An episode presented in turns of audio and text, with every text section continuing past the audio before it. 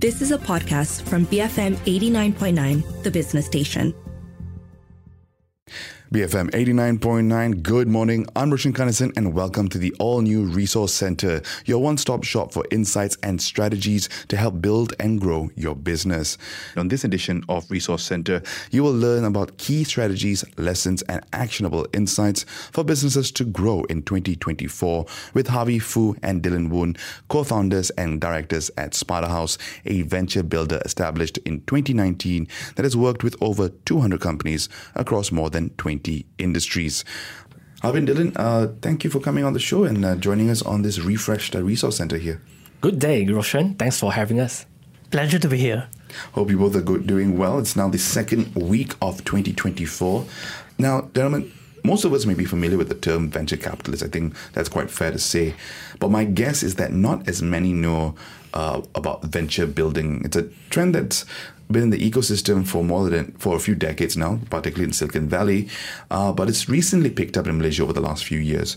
Could you give us a brief overview of Sparta Haus and uh, what you do? Sure, Roshan. So basically, we build high potential ventures that are commonly sidelined by mainstream VCs, incubators, and accelerators by bringing strategic resources and innovation to entrepreneurs. On the other hand, we help underserved investors, I mean, those lack access to genuine founders, experience the joy of investing and positively impacting society. Since uh, January 2019, we have been crafting business plans for SMEs and startups nationwide.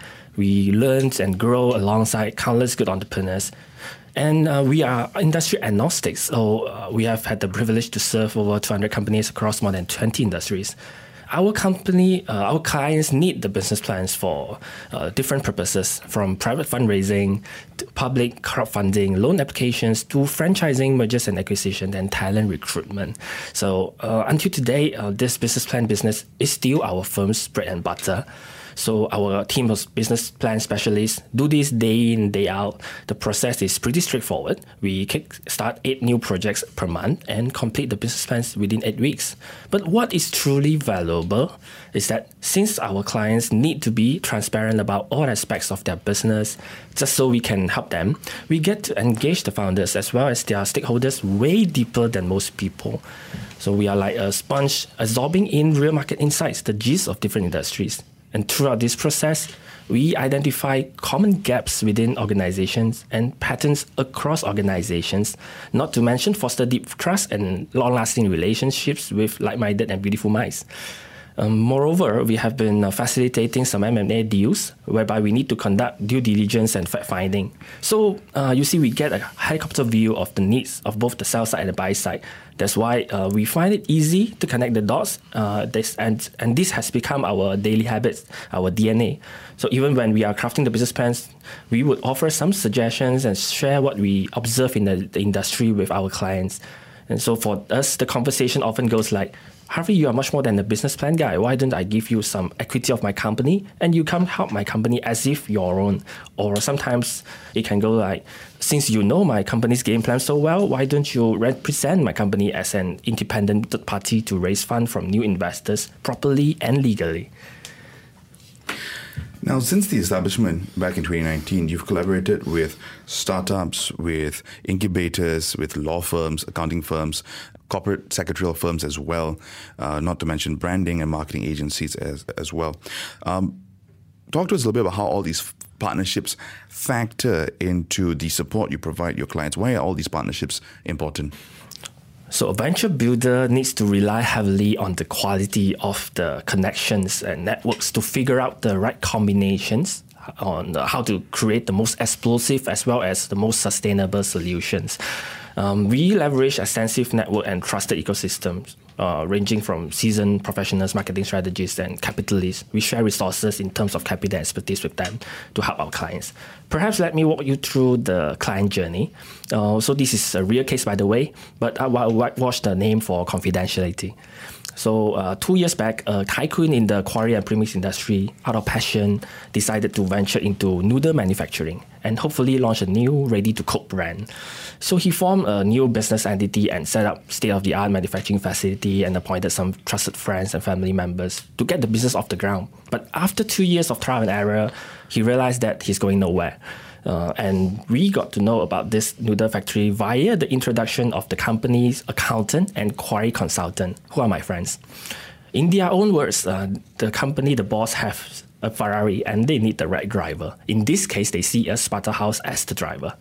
The deal is that Dylan and I would be given sweat equity, so the interests are aligned. We are expected to turn around the business before we look for strategic investors. So the first step is to do a proper gap analysis and make sure the company has the right infrastructure, like the right departments and person in charge, so on. So after designing the job description, we would help look for the right talents and convene a management team. Next, we would sit down with the management team to fine tune the brand positioning and long term vision. As we all know, FMCG is not only a capital intensive ball game, but also highly competitive. So we need to decide on a high level game plan. So we will not just talk and talk forever. Instead, we synthesize our, our discussion into a written blueprint which internal and external stakeholders can refer to. Um, I would like to mention, uh, stress that documentation is super important for transparency and traceability. Um, after we fix internal issues and make sure we can deliver quality products, uh, we will uh, connect the brand owner to our friends who are F&B Expo organizers and FMCG distributors. Expo is very important as it allows us to get market feedback and make new industry connections, whereas FMCG distributors could advise us which modern trade channels like hypermarkets and chain outlets to list the products. What's the quantity like? Uh, what's the timeline like? Costing, etc we will involve in the discussion of the terms. The, this step is called sell in in the FMCG space. After that, only we will work closely with our marketing agency friend to craft the marketing marketing plan, including the offline and online go-to-market strategies, how to gain market share bit by bit. This is what we call sell out. So with the detailed marketing plan and business plan, we then decide if we need to raise fund. If yes, how much, from who. If needed, uh, we will also look in trusted lawyer to draft some agreements. You see, there are many lawyers with different specialization, right?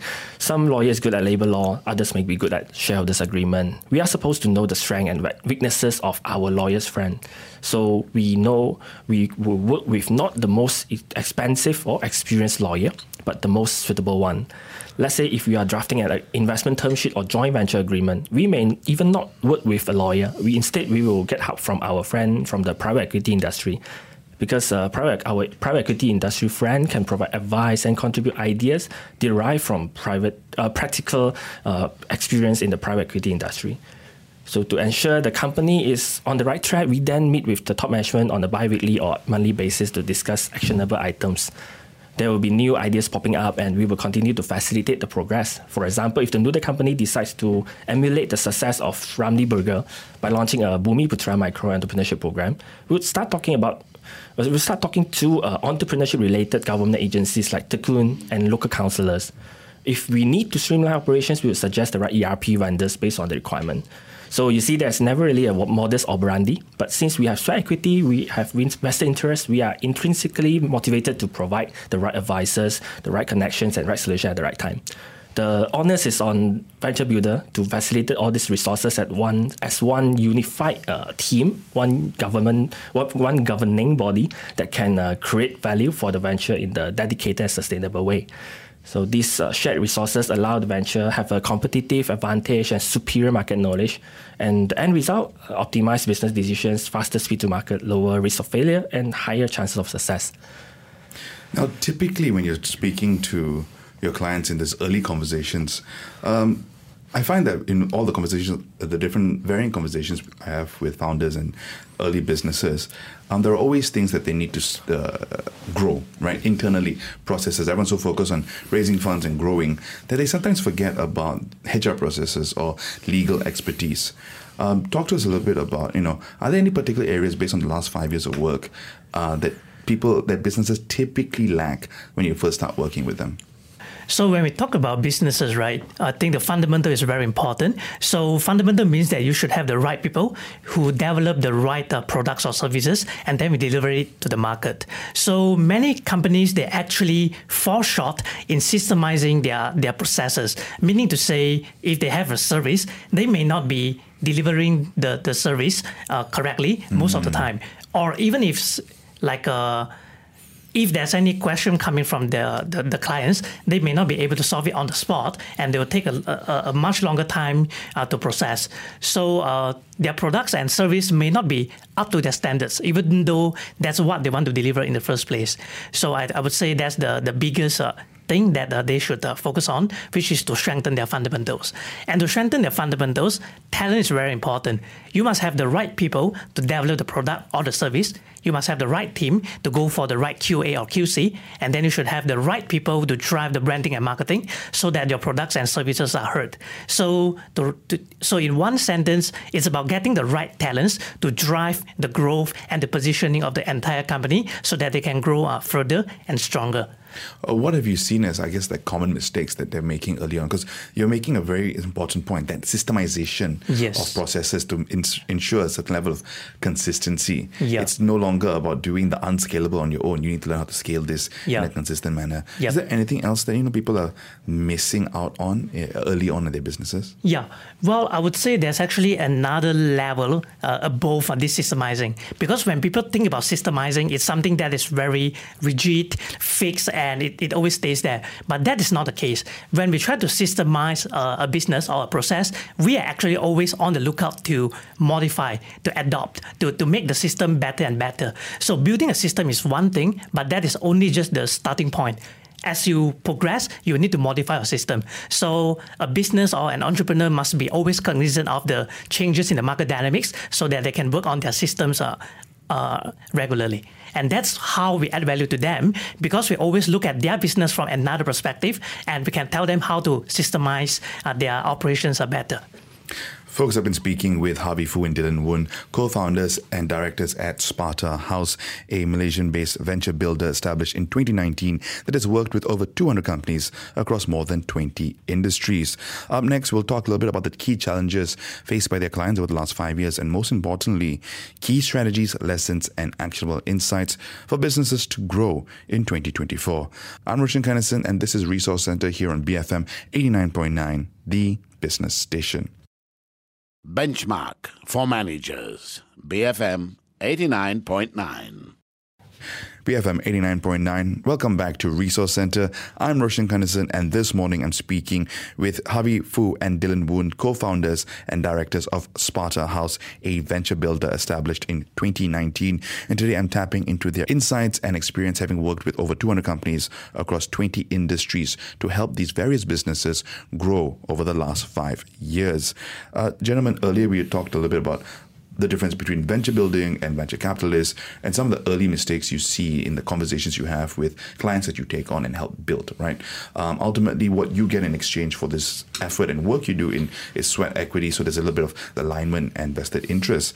Um, the last five years have been challenging to say the least between the pandemic and political instability uh, and uncertain economic growth. Um, there's been a little bit of everything for everyone. Talk to us a little bit about the key challenges faced by your own clients over the last five years, and I guess how you've been able to, or how what were the key ways in terms of how they managed it. Sure. So uh, by default, uh, we meet growing companies uh, day in and day out, and most of them will say that they want to expand. So if we really look into it, right, they have different forms of uh, bottlenecks in terms of expansion. The first one is the point that I made just now, which is systemization. They lack system. So it's not just about you working extra two to three hours or you double your working hours. It's not that linear. To really scale, you need to have a very solid foundation and you must be able to bring it to different outlets or to different demography without uh, incurring too much additional cost. So systemization, uh, that's the, the most important thing. And the second challenge is actually business pivot which means changing the business strategy while also leveraging the existing resources. So uh, I can share one example. So we have um, uh, F&B uh, consulting firm that has been consulting their clients uh, on how to improve their, their F&B business. But over time, as their clientele grow, they would like to pivot to a more scalable model that is like a one-to-many uh, um, support that also can that they can also bring uh, supply chain resources, uh, financing resources to them. So to do this, they will need to move out of their comfort zone, meaning to say they have to to convene investors for the capital so that they can deploy to, to these F&B uh, operators or, or merchants.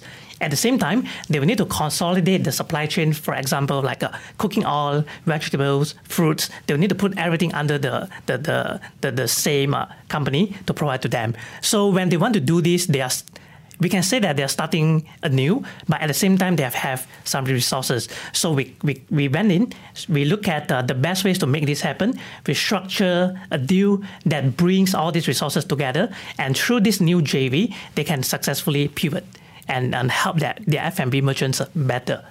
So sometimes growth is not about doing the same thing in a bigger situation. It's sometimes it's about changing the way you're doing your business in itself, and that may involve bringing in new people, new money, and heading in a new direction. Exactly, especially if you have been uh, constantly. Uh, held back by the same constraint. I think I, I, I recall a, a, quote from, from Albert Einstein. So if you are doing the same thing over and over again and you expect a different result, uh, that's insanity. Yeah, yeah, that's uh, that's pretty much what he the, the, quote that's often attributed to him, right? The yeah. definition yeah. of insanity. Yeah. Now, the, the main, I guess, part of this conversation today is to talk a little bit about strategies, lessons, actionable insights uh, that businesses can tap into uh, as as we look ahead to the rest of the new year here. Mm. So, gentlemen, talk to us a little bit about you know you've done work with a few names that I recognize. So, um, you've got uh, growing businesses like Sweat Spa, who I mm. had on the show uh, towards the end of 2023. You've got Doctor on Call, who's also been on Open for Business, and Banana Bro, which I think now is at 30 outlets, which is quite a remarkable feat. And these are just a few companies that you work with. Based on the work you've done with uh, these varying businesses, um, highlight for us maybe seven uh, key strategies, lessons, or even actionable insights for businesses to grow this year. Sure. Well, I would say that there are quite many things to focus on, uh, and we must do it uh, at the sensible timeline. Uh, that said, I would like to go through a few things that we should focus on. The first one is uh, we must always focus on strengthening the operations. So, one example is uh, wellness. Let's say if a brand wants to implement good SOP across different outlets, they must not only uh, monitor and and uh, review the SOP regularly, they must also listen to the feedback of the customers so that they know uh, whether the SOPs are actually implemented and whether there are rooms uh, for improvement. If yes, they should really uh, improve the SOP. So in short, uh, they must tighten the SOP. Next, I think uh, companies should focus on strength, strengthening measurability. Hmm. It's very important to measure because if you don't measure anything, then you're actually going nowhere. So in terms of measuring a company's performance, uh, we can break it down into product quality and service quality. Just follow uh, on just follow these two aspects, and I think uh, we won't go too far off. And this is a particularly interesting point. So could you give us uh, maybe uh, uh, some examples of areas of measurability that maybe people take for granted? Yeah, sure. So one example is maybe I'll just relate to an F&B example. in simple words, the food must be consistently good, mm. and then the way of uh, processing the raw ingredients, uh, st- like even storing the, the, the, the raw food, uh, must be uh, intact, must be solid all the time. Right, and that, that is an, from an SOP perspective, and I guess measurability would be if you're serving uh, a poke bowl, make sure that the the amount of ingredients in each poke bowl are, yeah. is consistent to maintain yeah. that, right? Correct. So that's those are the first two: strengthening operations, and then there's also strengthening measurability. Yes. Uh, take us through some of the other points. Sure. I would say the next important one is to focus on attracting and retaining talents, mm. uh, because when we talk about talents I mean, all companies are essentially driven by people. Correct. And people today and people uh, back then, uh, I, I, would say they are quite different in terms of mentality because we are all living in a vastly different world. So people today, they want different stuff. When they join a company or when they start a venture, it, it's more about uh, unleashing their true potential and to find the meaning and their positioning in the society. So a company sh- should be cognizant of this and make sure that the talents that they attract can find their place here so that they'll be willing to stay for the long term. Any examples that you can provide here in terms of strategies to help with talent management? Yeah, sure. Well, uh, it's not really rocket science. So, yeah, but, but my answer, I would say that it's more about really understanding what drives a person. For example, we do work with uh, people who are actually pretty introverted. They will prefer not to meet the people, like having face-to-face meetups, but they are very diligent in following up uh, through the documents and crunching the data. And we know this is what really makes them happy. This is what they enjoy doing. They love crunching the numbers. They love finding the trends. They love identifying the insights. So we say, yeah, we have a good place for you. You can join us, and you can choose not to attend certain meetings. We'll just uh, share the key points with you, or maybe under uh, client's uh, permission, we'll share a recording uh, with you, and then you can catch up afterwards. So, so this actually makes uh, this person, or f- a few of them actually, like super productive. They can just enjoy the, their flow, doing their work and delivering on time, and they they choose not to leave, even if uh, there are much better uh, offers out there. Uh, they won't because uh, we offer a more holistic uh, package for them to, to, to work with us. So I think all companies should uh, adopt the similar approach. All right. What about our fourth uh, strategy or insight? I think it's more about narrowing down your customer group. So let me give you an example. Let's say you have a, a food product. Let's say I think food is the most easily relatable one. If you want to target to B40 or M40 customers, it's actually still too wide. You can narrow it down further. Let's just focus on uh, maybe M40. Are they staying in the city or in the rural areas? If they are staying in the city, what are their lifestyle like? Are they like uh, health conscious, or are they like uh, the the the the I would say uh, More casual. yeah more more casual, or some are like super career centric, career focused, and then they will have very different uh, value system and habits, and they will have very different pain points. So let's say if you are you were to cater food to those working in the corporation towers, then your food should be uh, maybe lighter, cleaner, and it should be uh, uh, easy to, to, to, to get it. So you can actually narrow down, just ask ourselves like breaking down two or three more layers to get to the to the distilled customer demography. And then our products and services should be like really catered to that specific audience. I guess it's building that profile, right? Of uh, who you're trying to talk to Yes. and pull into your uh, to your business. Because Yes. having too wide of a demographic can also be its own problem because Yeah. maybe you're not too focused enough. But it's just quite interesting as you see, as uh, from some of the conversations we've had, Yeah. as founders.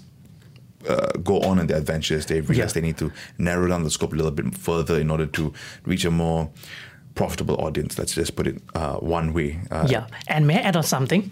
It's not about uh, it's not about sacrificing your different demographics. It's about speaking to different demographics in different ways. Right. Yeah. So for example, right, uh, I think just a few weeks ago I saw the posters of Nike. So one very uh, interesting point is that Nike they don't even show the shoes that they're, they're trying to sell. Instead, they let two uh, people wear the shoes, like just a photo of them wearing the shoes, and there are two different profiles. The first one is slightly obese. He wants to get better. He wants to get out of his uh, obesity. So this kind of poster will certainly resonate with those who want to get better. Mm. Another one is already a very athletic guy, and he wants to achieve his peak performance. So it's more about tapping into the hearts of this demography. You don't even need to bring out your products, but of course your product have to be good in the first place. The narratives that speak to different groups that you're looking at. Yeah, yeah. Um, so that's four down. We've got strengthening operations, if I remember that correctly. Yeah. Mm. Measurability, uh, managing talent, and uh, narrowing down your customer group. Yes. Um, what else do you have for us today? Well, I would say focus on financial control. That sounds like an important one. Yeah, yeah, it's basic but uh, super crucial. So uh, basically, uh, just make sure that uh, all the financial decisions are made uh, wisely, sensibly, and wherever possible, uh, uh, it should be like uh, we should be able to access uh, all the management accounts or maybe uh, auditor reports. Or maybe talk to the people from the finance uh, department just to get a sense on uh, the daily, weekly, or monthly uh, financial uh, movements. Yeah, because basically it's like a it's like a scorecard for any company. So this must be checked very diligently. Yeah, I guess it, the point being made is that you shouldn't also leave it to other people to look at it. If it's your business, you need to be aware Yes. of what's going on financially. Yes. Um, all right, moving on from that. I would say focus on fundraising and attracting investors once you have got your success uh, recipe uh, ready. Which means if if you do everything by yourself, you can only do so much. If you truly believe that your venture has a lot of potential, you should be inviting more people to join your journey with you. And how people can join your journey to join your venture is that they can join you as a person, becoming your employees or your suppliers, or they can join you by being a shareholder. Mm. So if you truly believe in your vision, you should you should be fundraising out there proactively and genuinely. You will attract the right people to join you on this journey. All right. And to wrap up, what is point number seven?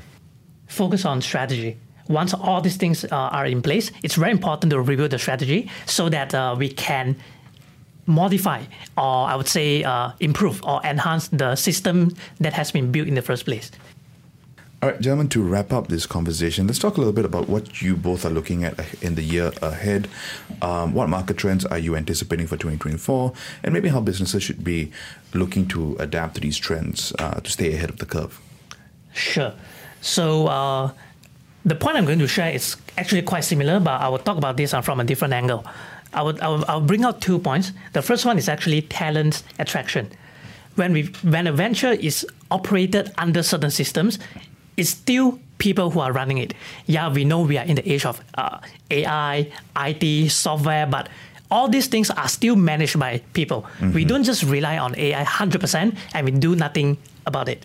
So let's say if even if AI is doing the heavy lifting in any aspect, it's still us, the people who are doing the checking, the reviewing, the approval, and the, the strategy. So talent attraction is uh, really important. So besides like giving a decent uh, salary or remuneration package, it's also important for them to find their ikigai. They should be able to find their meaning, their purpose uh, here. The best, uh, the best thing is if they can find their passion, their purpose, and their peace and their place. If you can instill these three core values in your company, I'm sure the right people will just show up, not just on day one, but they will choose to stay. So I think uh, that's the first point. The second is also rela- related to talents. I would say most people today they want growth. They don't want to just stagnate at a place. They want to grow themselves to see a better world to enhance their own uh, uh, potential. So I think uh, they, we must be as uh, companies, uh, we must be willing to upskill them, which means that uh, we should uh, send them to courses, bring them to different study groups, focus groups, give them more exposure, give them uh, the platform to share uh, what they what they think they are good at so that the, the, the, world sees them. And this is actually one of our core values here at Sparta Haus as well. So uh, just for information, uh, I'm a HRDC certified trainer. So we also conduct courses to uh, entrepreneurs and also to corporations. Why? Because there are actually a number of corporations in Malaysia with growing uh, deployable capital. So they just want to deploy their capital, but I would say I can't say all, but a number of the employees in the corporations they um they would like to venture something by themselves. But if they were to do that within a company, the best model is actually intrapreneurship you become an entrepreneur within a corporation. So we consolidate and crystallize everything that we have learned, and we offer this uh, entrepreneurship uh, coaching to their employees so that they can help the companies to work on new ventures. So this, this is what we do. Harvey, Dylan, it's been a pleasure speaking with the both of you today. Uh, thank you so much for your time. Thank you. Thanks for your time. I'm having a good time, and uh, yeah, great to be here. Thank you, Roshan. Pleasure to be here. I was speaking with Harvey Foo and Dylan Woon, co-founders and directors at Sparta Haus, a venture builder established in 2019 that's worked with over 200 companies across more than 20 industries. I'm Roshan Kanesan. This has been Resource Center, your daily dose of insights and strategies to help build and grow your business here on BFM 89.9, the business station. You have been listening to a podcast from BFM 89.9, the business station. For more stories of the same kind, download the BFM app.